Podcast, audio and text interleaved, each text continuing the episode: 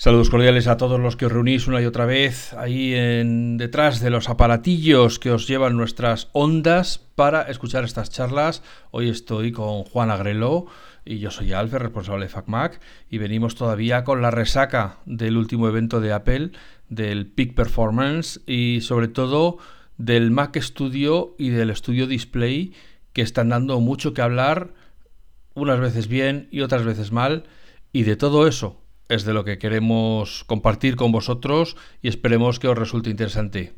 Hola Juan, buenos días, buenas tardes, buenas noches, ¿qué tal estás?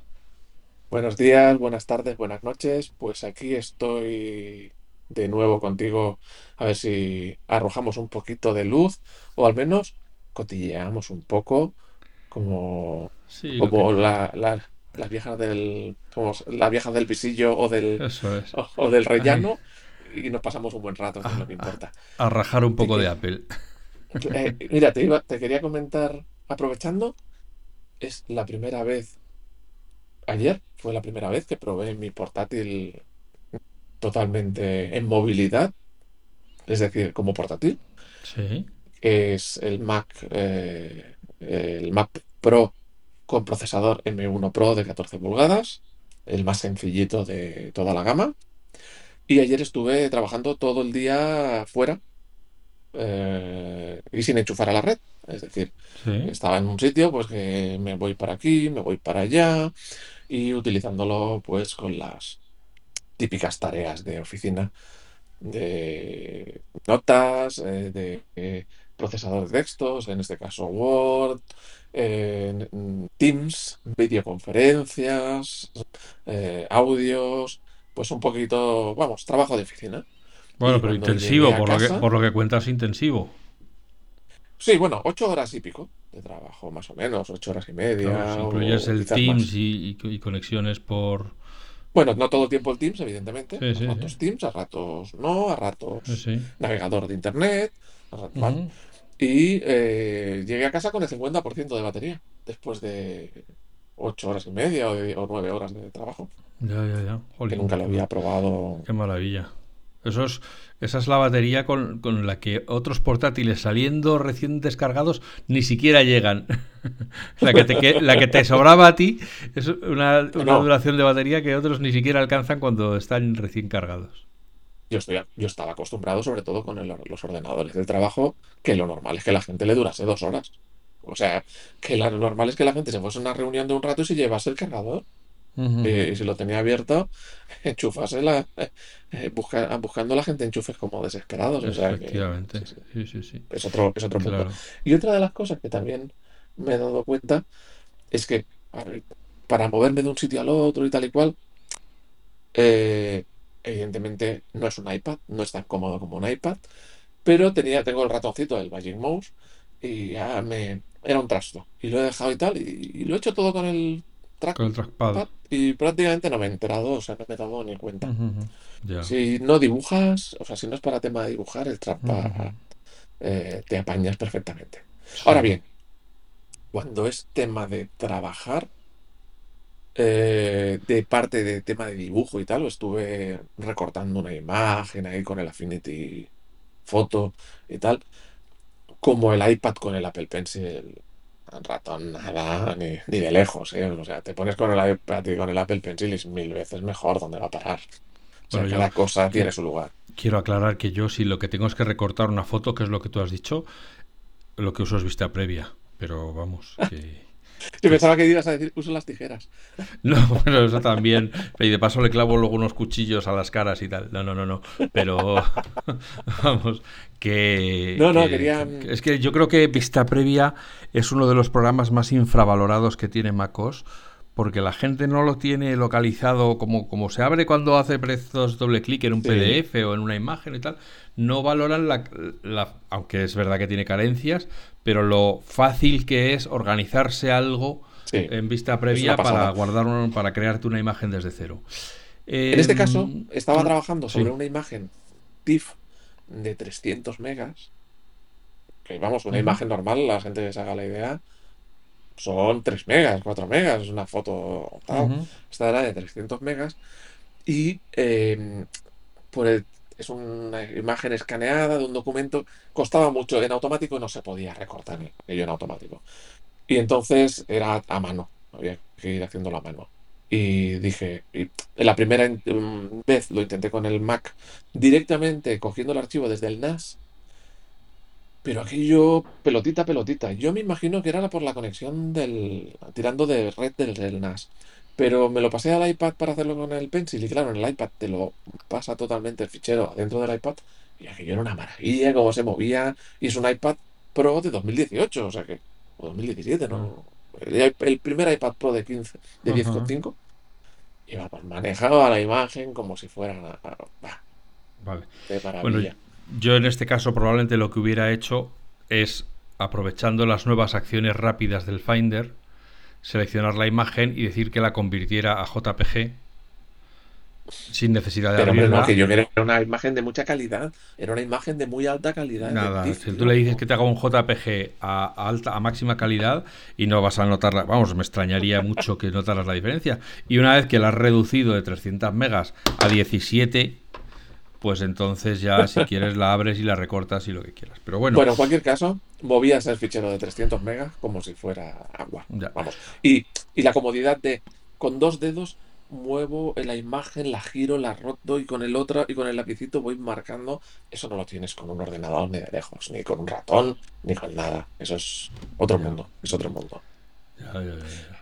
Bueno, porque me estoy yendo y tú querías hablar. No, yo quería preguntarte, puesto que has dicho que estás de viaje y para los que escuchen, por si notan alguna diferencia, estás utilizando hoy para esta grabación el micrófono del, del MacBook. Exactamente, sin auriculares, sin nada. Directamente. Y, el micrófono que está, el, conjunto de micrófonos que tiene el MacBook. Eso es, eso es. Sin nada Muy bien. Para que la gente sepa que está, yo estamos haciendo videoconferencia y yo estoy viendo que está en una habitación corriente y moliente con sus cuadritos colgados, su ventana de madera. Y que sepa también la gente que el que está grabando eres tú, desde el otro lado, y que también hay una conexión inalámrica de por medio y tal y cual. porque toda la responsabilidad cae siempre sobre mí. Porque, hombre, hombre. Porque tengo que estar a todo, tengo que estar a... Que yo no estoy grabando, yo no estoy A poner la mesa, a preparar la comida y luego a fregar los platos. Ay, Dios mío, si es que no vivo. y yo me la como, me como la comida. eso es. Sí, sí, sí, sí, está este aquí. A, eso, a mesa puesta viene siempre. Bueno, eh, Mac... Eh, eh, Mac Studio. Mac Studio y Studio Display. ¿Te lo has comprado ya? No, me han dado un como zip y zape. Me han dado un vale y este era por un puerto USB. Ya así poco a poco iré coleccionando vales hasta que complete. Oye, tú, no, sé si, no sé si lo sabes aquí cotilleando que nuestro amigo de Car se ha cogido un estudio y con su display correspondiente. y no el baratito, ¿eh? ampliadito. Ahí va la hostia. Si es que se nota, se nota que maneja. Hombre, aquí quien maneja, maneja. Se nota, se nota. Muy bien. Pues bueno, pues es que esta semana que llevamos desde la Keynote, la verdad que ha sido un chorreo de, de noticias, sobre todo con el, eh, con el Mac Studio. Al principio parecía que iban en el buen sentido, pero luego han hecho una marcha atrás eh, y, y bueno, y realmente es como para estar un pelín bastante mosqueado con Apple. Me estoy refiriendo a las dos bahías eh, de disco duro. Bueno, a ver, cuenta, cuenta, para poner a la gente en situación. Para que la gente se ponga en situación, los que tienen, los americanos, que son los que han tenido acceso inmediato y por lo que se puede ver abundante al Mac Studio, ya han hecho todo el despiece que se puede hacer del Mac Studio y, oh sorpresa, descubrieron que había dos puertos eh, o, dos bahías para poner discos duros eh, en el Mac Studio. Si tú lo eh, encargas con la cantidad normal, va en un lado y además lleva puesta una cinta adhesiva encima para que no la veas, para que quede más bonito. Y la otra queda libre, con lo cual, y además se podría acceder sin tener que desmontar el Mac Studio Play. Pero han seguido haciendo pruebas, han acabado de desmontarlo y han empezado a hacer otras pruebas diciendo, ¿y si yo que tengo dos eh, Mac Studio le quito el disco duro a uno de los Mac Studio y se lo pongo en la bahía que está libre, eso hará que el Mac Studio eh, con pute las dos bahías como disco duro, como almacenamiento disponible, porque hay que recordar que hace poco Apple dijo que iba a poner los esquemas y las instrucciones y las herramientas a disposición de todos los usuarios particulares y, profesionales que quisieran reparar su Mac, con lo cual parecía que había un cambio de tendencia en esta eh, propiedad eh, esta propiedad intelectual de Apple diciendo, bueno, pues oye, si hay gente que es aficionada y que quiere mejorar o cambiar sus ordenadores, no tenemos ningún problema. Así que ver ese primer puerto de disco duro libre y decir, ah, pues mira, entonces yo me lo puedo pedir con, no sé, con lo que traiga, 2 terabytes, y luego me compro otros 2 terabytes, que tampoco puede ser porque esa SSD es propietario, pero se lo compro a Apple y le añado otros 2 terabytes más adelante. Pues no, pues resulta que tiene un bloqueo por software de manera que no puedes ni cambiar el disco duro que trae a la otra bahía, porque ya no la reconoce, ni añadir otro disco duro en la otra bahía, ni tocar nada, salvo que lo lleves a la tienda de Apple. Ellos te harán lo que les pidas, te cobrarán convenientemente y te volverás a tu casa con lo que pensabas que te iba a costar menos, pero te costará más. Eso es Mm, pues eso, después de una semana de noticias ilusionantes por, oh, no solo no está soldado el disco duro a la placa, sino que además se puede cambiar y un usuario sin demasiadas herramientas, con un destornillador y un poquito de maña, podría cambiar ese disco duro o añadir un segundo disco duro. Bueno, pues luego todo el gozo de todos los fans de Apple, porque yo no creo que haya ser, no creo que haya que ser humanitas, simplemente disfrutamos sabiendo que eso se puede hacer, aunque nunca lo necesitemos, o incluso aunque nunca vayamos a comprar un, un, Mac Studio. Pero ya que lo haces, ya que la pones, ya que no está soldada, ya que tienes dos bahías y solo has ocupado una, joder, ¿qué te cuesta dejar que la gente ponga los discos duros que le dé la gana? Pues tampoco.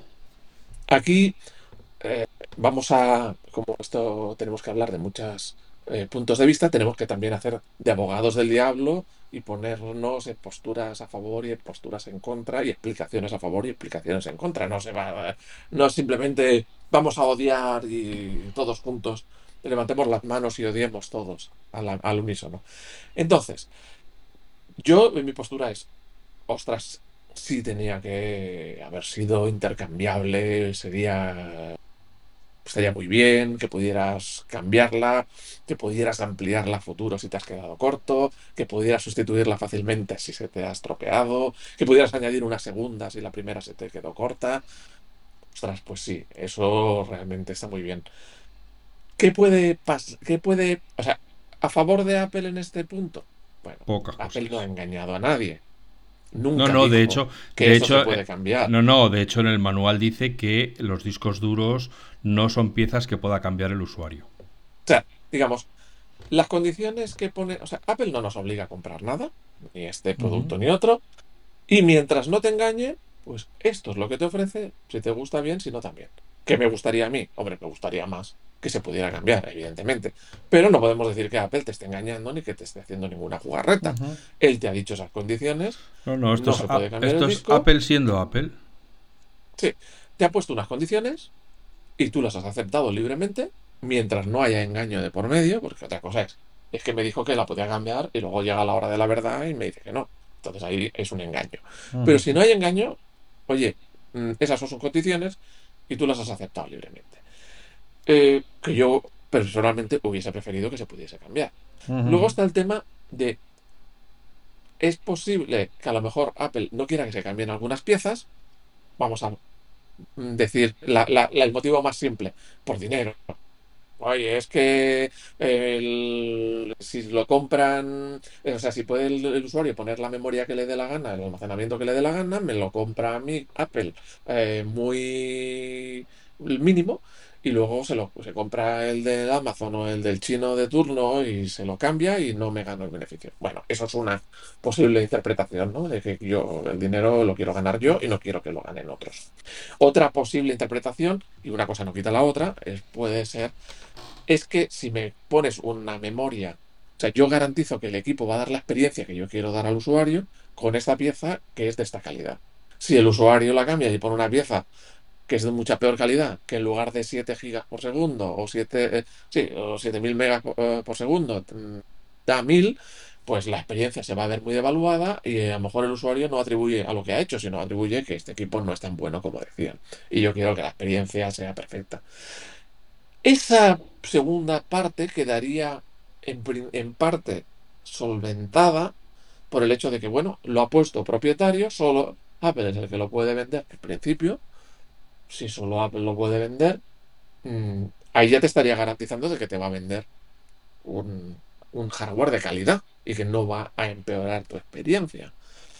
Pero bueno, también es verdad que puede salir copias chinas como salen de todas estas, de baterías, de, un montón de piezas. Antes se vendían muchas piezas, me acuerdo yo del eh, iFixit y del... Yo te, he escuchado y, admiro tu capacidad de, ponerte en el sitio de Apple y intentar encontrar razones, pero...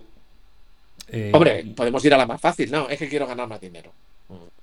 Sí, pero vamos a buscar algo más. Pero es que esto, o sea, es como decir, mm, me voy a chotear en tu cara. O sea, te voy a poner, normalmente, para los que no lo recuerden, las cosas en los tradicionalmente o en los últimos ordenadores de Apple vienen soldadas todas a la placa que es una de las grandes broncas que tienen con los del derecho a reparar, porque como está todo soldado no se puede cambiar nada.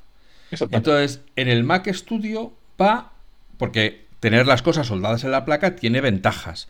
Se pierde menos energía, todo va más rápido, menos circuito, menos tal, menos cual. Vale, entonces llega el Mac Studio y no las ponen, no ponen los discos duros, la memoria Soldados. Soldadas a la placa, te las ponen con un conector externo. claro, entonces ya dices, Entonces, ¿qué ventaja tiene? ¿Por qué lo han hecho así? Aparte de porque ellos se ahorren, no sé, X dinero en tener que cambiar toda la placa si falla el disco duro. Ya solo tienen que cambiar la, el SSD. Claro. Fíjate que se celebraba mucho hace unos días, o sea, hace unos meses, cuando se hablaba de que Apple iba a facilitar que el propio usuario reparase sus equipos, empezando por el iPhone 12 y el iPhone 13, que si tú querías reparar, te enviaban la pieza ellos mismos con el manual y tal. Es que hubiese sido genial que hubieran seguido esa política y te dicen, si tú quieres cambiar el SSD del estudio, yo te vendo el disco duro que tal, te doy el manual y te doy hasta el destornillador para que lo abras.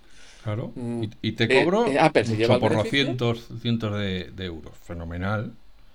Sí, sí, eh, Apple sigue llevando su beneficio. Porque hay que recordar que el Mac Studio empieza en los 2.000 euros y acaba en los 5.000. O sea, que tú te compres una máquina de 5.000 euros que tiene un puerto vacío para poner discos duros y que por los santas pepitas de la manzana de Apple no puedas poner el disco duro porque Apple vía software ha bloqueado el acceso a esa bahía, Ostras, ya es mucha mandanga, ¿eh? Ya es mucha sal encima de la herida. yo creo que llevamos una semana con esto, o no llega ni una semana, llevamos unos días. Que a lo mejor no se ha acabado aquí la película. Ves a saber, ¿eh? A lo mejor dentro de unos días se ve que sí se puede hacer de otra manera, o que el disco estaba encriptado simplemente, porque recordemos que encriptado, cifrado, hablemos bien, recordemos que los discos de nuestros Macs ya a día de hoy siempre se cifran por defecto eh, porque ya no suponen un problema de rendimiento. Antes, cifrar tu disco duro era un problema porque parte de la potencia del procesador, de los pobres procesadores Intel, se iba a encifrar y descifrar el disco y entonces perdías velocidad, gastabas más batería. Pero ahora, eh, la tecnología de Apple cifra y descifra el disco como le da la gana, sin que tenga impacto en la velocidad, sin que consuma energía. Y entonces a lo mejor eh, todos los discos por defecto van cifrados eh, creo que la mitad de la clave de cifrado iba, estaba en el equipo y la otra mitad en iCloud o algo así, no me acuerdo bien cómo era el tema. Digo, no vaya a ser que el cambio de, estas pruebas que han hecho de cambiar un disco de un sitio al otro no funcione porque está cifrado con la clave del anterior.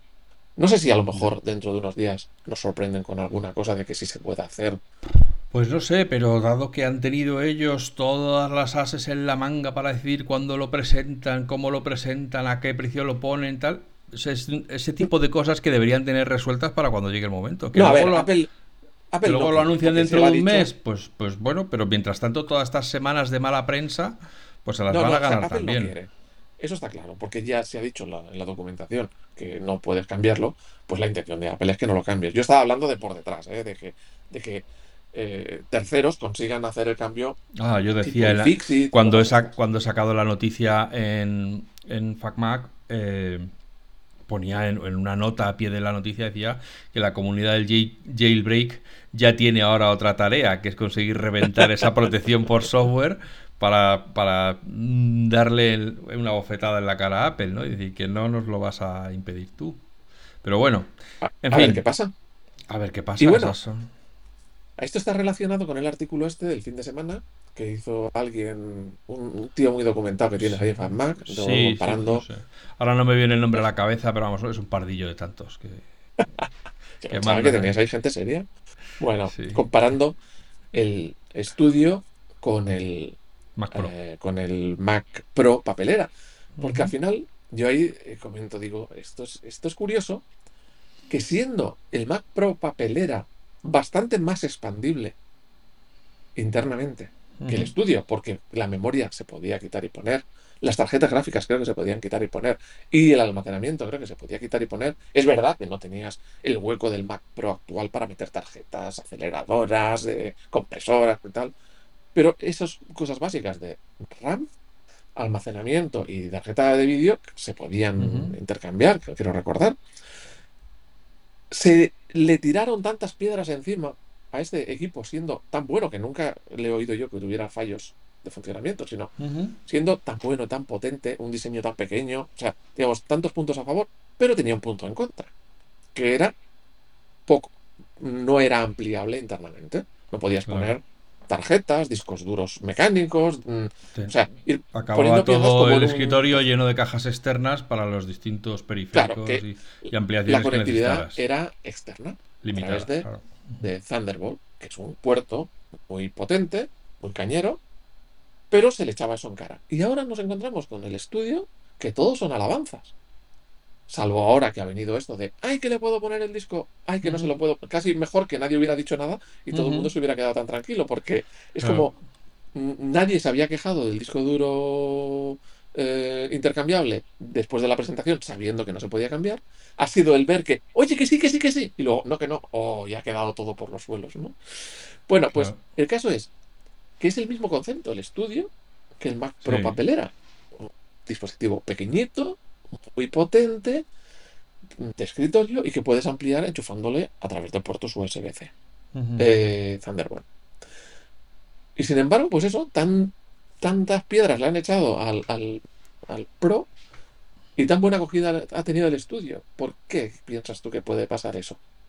Bueno, yo creo que estamos todos en medio de este romance con el M1 y las gráficas de rendimiento y el consumo y el no sé qué y el M Ultra. Estamos en la era de Ultron. ¿eh? Para los cinéfilos, pues eh, estamos ahora en la era del M1 Ultra y entonces pues todo es fantástico, maravilloso, todos nos amamos y queremos la paz en Ucrania cuanto antes. Pero, eh, bueno, pues esto tiene también sus, sombras, ¿no? Y entonces se están pasando como tantas veces en la. como cuando ocurría cuando presentaba algo Steve Jobs. Eh, se pasa de puntillas por los enormes elefantes que hay en la habitación. Porque el brillo y el, el brilli brilli y, lo que. y el atractivo de la pieza presentada hace que se perdonen esas otras minucias. Eh, o que se ignoren, ¿no? Pues que no tiene eh, MagSafe para conectar, sino que es un cable normal de tres pinchos como los que de, esos de ultra seguridad para no sé qué. Bueno, pues, pues, pues vale, pues no importa, pero si hubiera tenido MagSafe sería la caña de España, ¿no? Claro, y, así con todas esas cosas, ¿no? Pues que no se puede cambiar el disco duro, bueno, pobrecito, bueno, pero ya lo mejorarán en la versión 2. Porque es que tiene el uno ultra que ha roto los esquemas de lo que se podía hacer si el disco duro no han querido que sea intercambiable en la versión 1, no creo que lo hagan intercambiable en la versión 2. No, eh, mm, bueno, hombre, depende de la bronca que se monte. O sea, yo creo que en esta ah, Apple sí que, escucha, claro. Pero pasado eso, yo creo que en, líneas generales está muy encumbrado. ¿eh? Hombre, yo lo que sí que creo que Apple ha afinado mucho es eh, dónde, en qué precio colocaba el producto para que encajara exactamente con un tipo de cliente que es el que lo va a consumir. Claro, por eso lo llama Mac Studio, porque sabe perfectamente a quién se lo está dirigiendo. A ese que el Mac Mini se le queda pequeño y que el Mac Pro se le queda. Sí, que no quiere, que no quiere ese. XXL, Super Size, ¿no? Entonces necesita poner uno ahí en medio. Para todos los que trabajan con audio y con vídeo, a lo mejor no a nivel de películas, pero sí para hacer unos vídeos para las redes o para hacer YouTube o para hacer no sé qué ah, y, que sea ágil, rápido, que puedan tener abierto el, el GarageBand y el y si quieres Final Cut o si quieres los que tú usas, los, ¿cómo se llaman? mierdas de estas de Microsoft. sí, no, no, no, no, lo que no, el programa de vídeo que tú utilizas, ¿cómo se llama? Luma. No, no, ah, no, lo que te estaba diciendo antes era Affinity Photo. Eso, pues Affinity Video y este o, Premiere o, Photoshop o todas estas cosas, ¿no? Y que no necesitan un Mac Pro porque eso será bueno, grande para toda la vida. Que, que abre programas que necesitan muchos recursos. Por ejemplo, Chrome. Eso es. Bueno, pero es gente que está aprendiendo. Es, gente que está aprendiendo. Ese día faltó a clase. Y sí, bueno, calla, calla, que lo, de los navegadores es otro melón importante que están también, la competencia de Safari se está poniendo las pilas con las velocidades y las historias, ¿no? Entonces, pero bueno, entonces, el eh, Mac Studio sin duda como tantas veces en la, última historia reciente de Apple, ha capturado la atención de todo el mundo. Está todo el mundo que no va al baño con, con esto del Mac Studio. Pero todavía tiene camino por recorrer y lógicamente si el este que era el estudio está con el M1 Ultra, pues deja aún más, que no es una cosa de la que vayamos a hablar hoy, pero deja aún más abiertas las opciones de cuándo va a llegar el M2 y qué va a hacer el M2 Vamos a tener estos solapamientos de que el M1 Ultra va a ser más rápido que el M2 básico del Mac Mini o bueno, como tú has dicho, eso es un melón. Sí, eso es para otro día. para otra vamos A hacer, vamos a hacer un momento de oración. Mm, previsiones para el, para lo que queda. también estos días se ha hablado mucho de que si hay Mac 27, que si no hay Mac 27. Yo tengo mi opinión al respecto. Y es pues que creo que. Y vas a aprovechar y nos la vas a contar. Claro. Y ahora ver la tuya. Que no hay más iMac. Eh, o sea, tío, creo que en la presentación dijeron, claro, que aquí hemos acabado la transición, solo queda el Mac Pro y solo queda el Mac Pro. Y el iMac de 27 es el estudio más la pantallita de 27. O un Mac Mini más la pantallita de 27 que han sacado. Y ese es el iMac de 27. Hombre, yo creo que es, yo, yo creo que es igual. O sea, que yo creo que el iMac eh, o el iMac se queda para el consumo. lo, que sí lo que sí creo es que va a haber una pantalla aún más grande que se va a colocar entre la esta del, del Studio Display y la, y la Pro XDR. O sustituyendo a la Pro. Bueno, la Pro eventualmente mejorará, pero ese es el nivel. Para esa es la que va con el Mac Pro. Pero los estudios, aparte de la pantalla que tiene ahora el, estudio display, muchas veces necesitan dos pantallas y necesitan una aún más grande. Entonces, ¿por qué se lo va a dar a LG o se lo va a dar a, Samsung o a HP o a cualquiera de los fabricantes guarrindongos de, de, pantallas que hay por ahí? ¿no?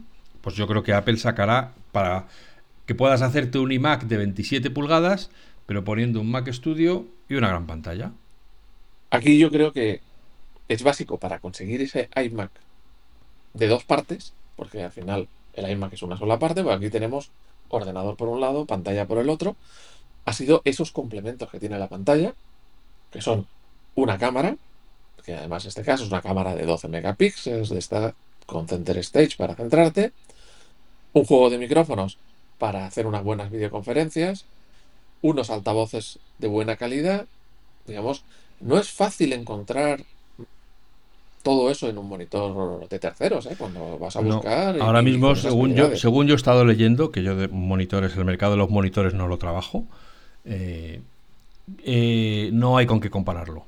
Pero es que te voy a decir más, porque las noticias estas últimas que han ido saliendo en estos días desde que se presentó, como ya dijeron, tiene dentro un A13 y además tiene un disco duro de 64 gigas de las cuales el display utiliza 2 gigas, es decir, hay 62 gigas vacías.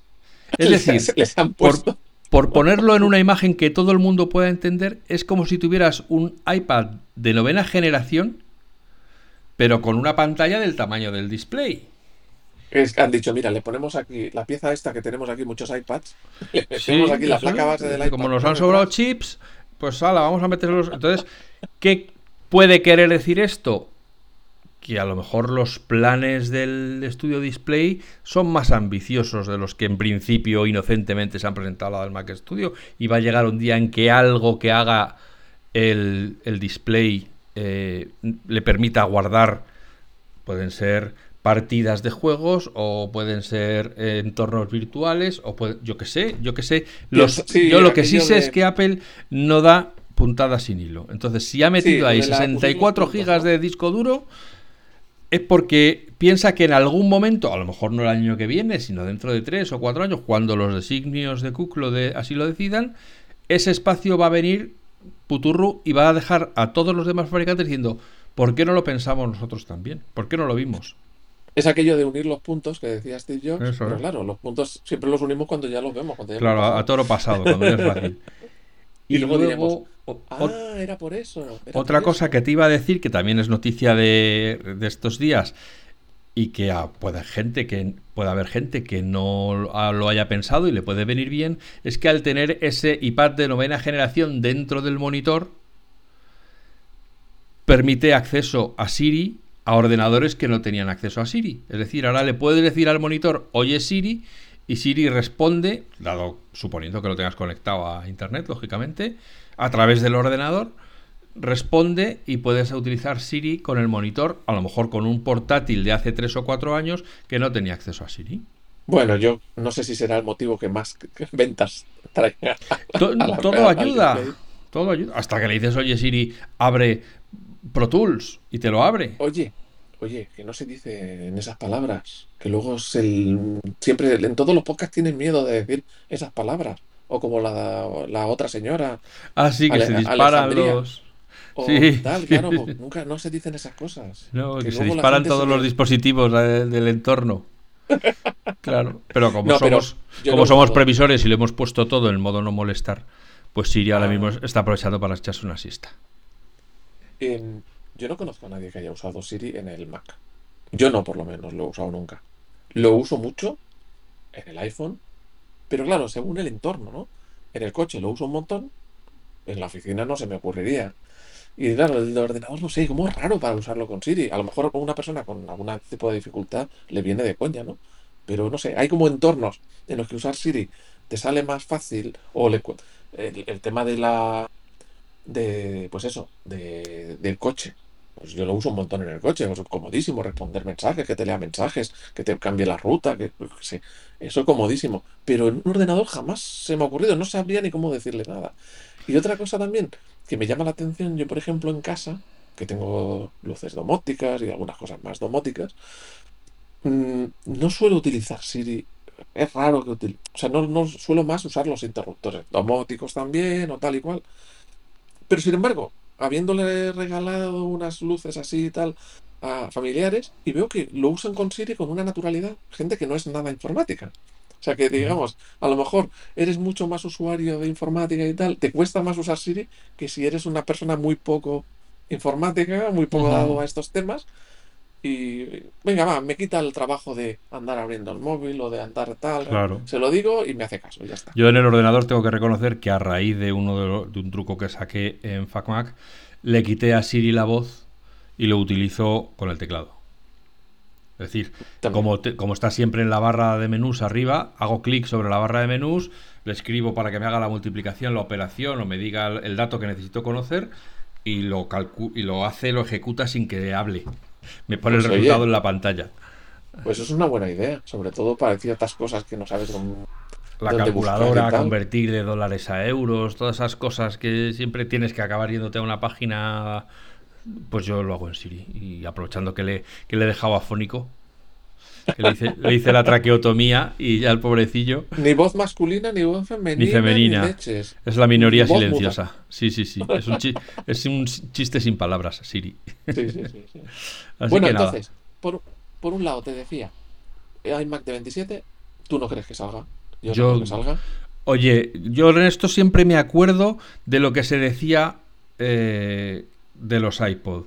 Cuando un iPod es un iPod, dice, cuando Steve Jobs dice que es un iPod. Porque si te acuerdas, el iPod siempre había tenido pantalla hasta que salió el iPod Nano. Y eso ya ni tenía pantalla ni tenía un reproductor.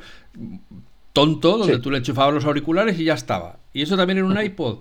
Pues no tenía ni rueda de clic, ni, no tenía nada, simplemente metías la música y ya está en un reproductor MP3 de toda la vida. Pero lo llaman iPod Nano y se vende como churros. Entonces, ¿va a haber iPad de 27? Pues yo creo que no, hasta que Apple diga que sí.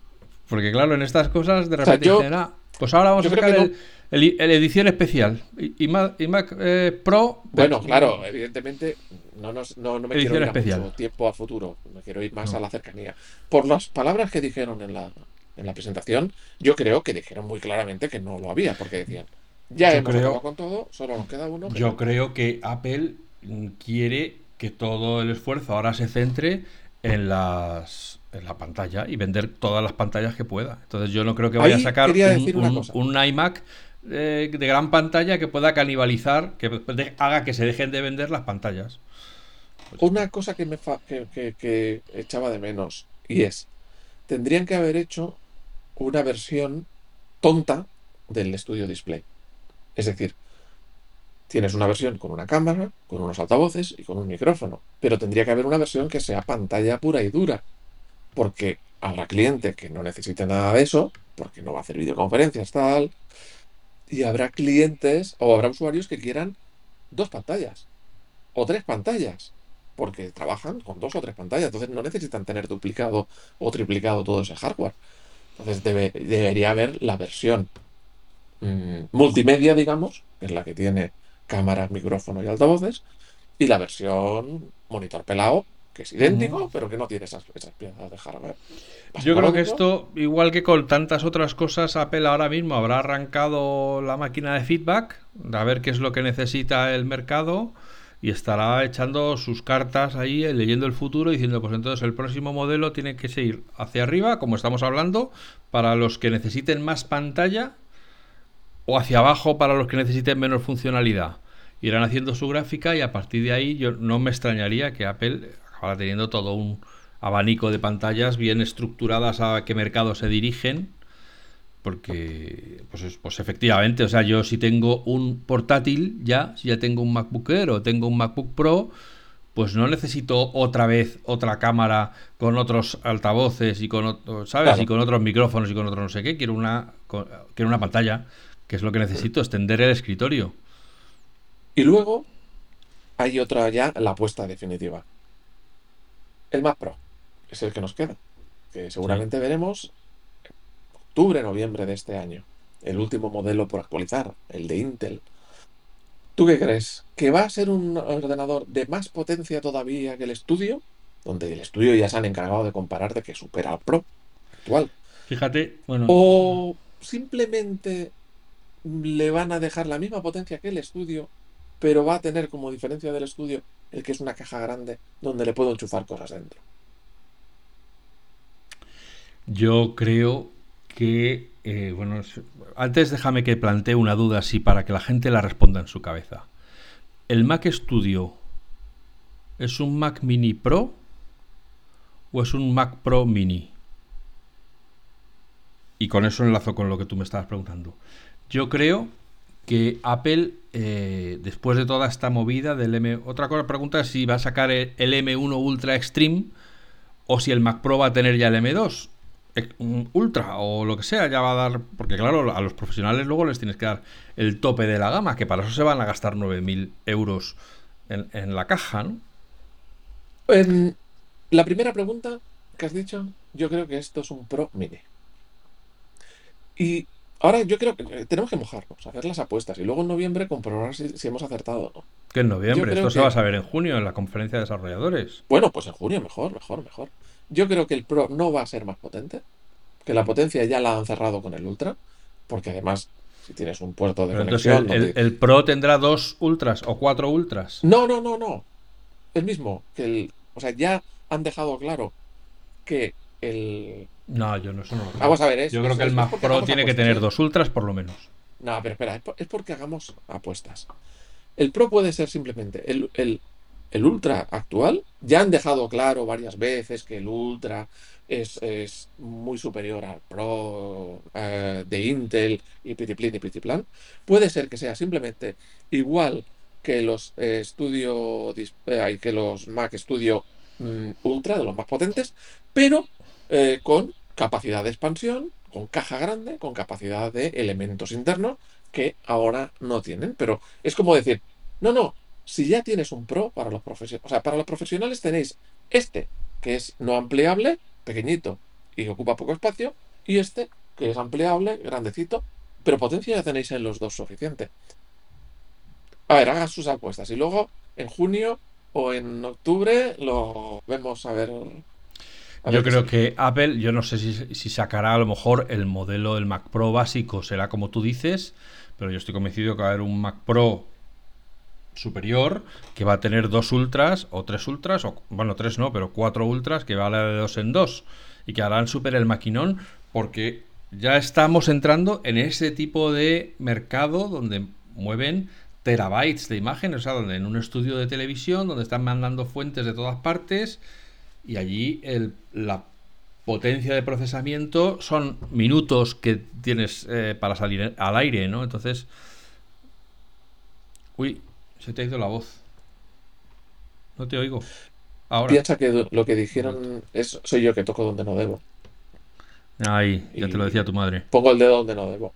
Sí. Que mm, según lo que dijeron en la presentación, eh, había un problema en conectar dos procesadores para conseguir esa velocidad y tal, y por eso hicieron esta conexión especial que eh, en el borde del procesador, que encaja perfectamente con el borde del otro procesador para que no hubiera distancias, buses, ni nada de eso, que suponían un problema. Si tenemos que poner tres ya no hay cabida.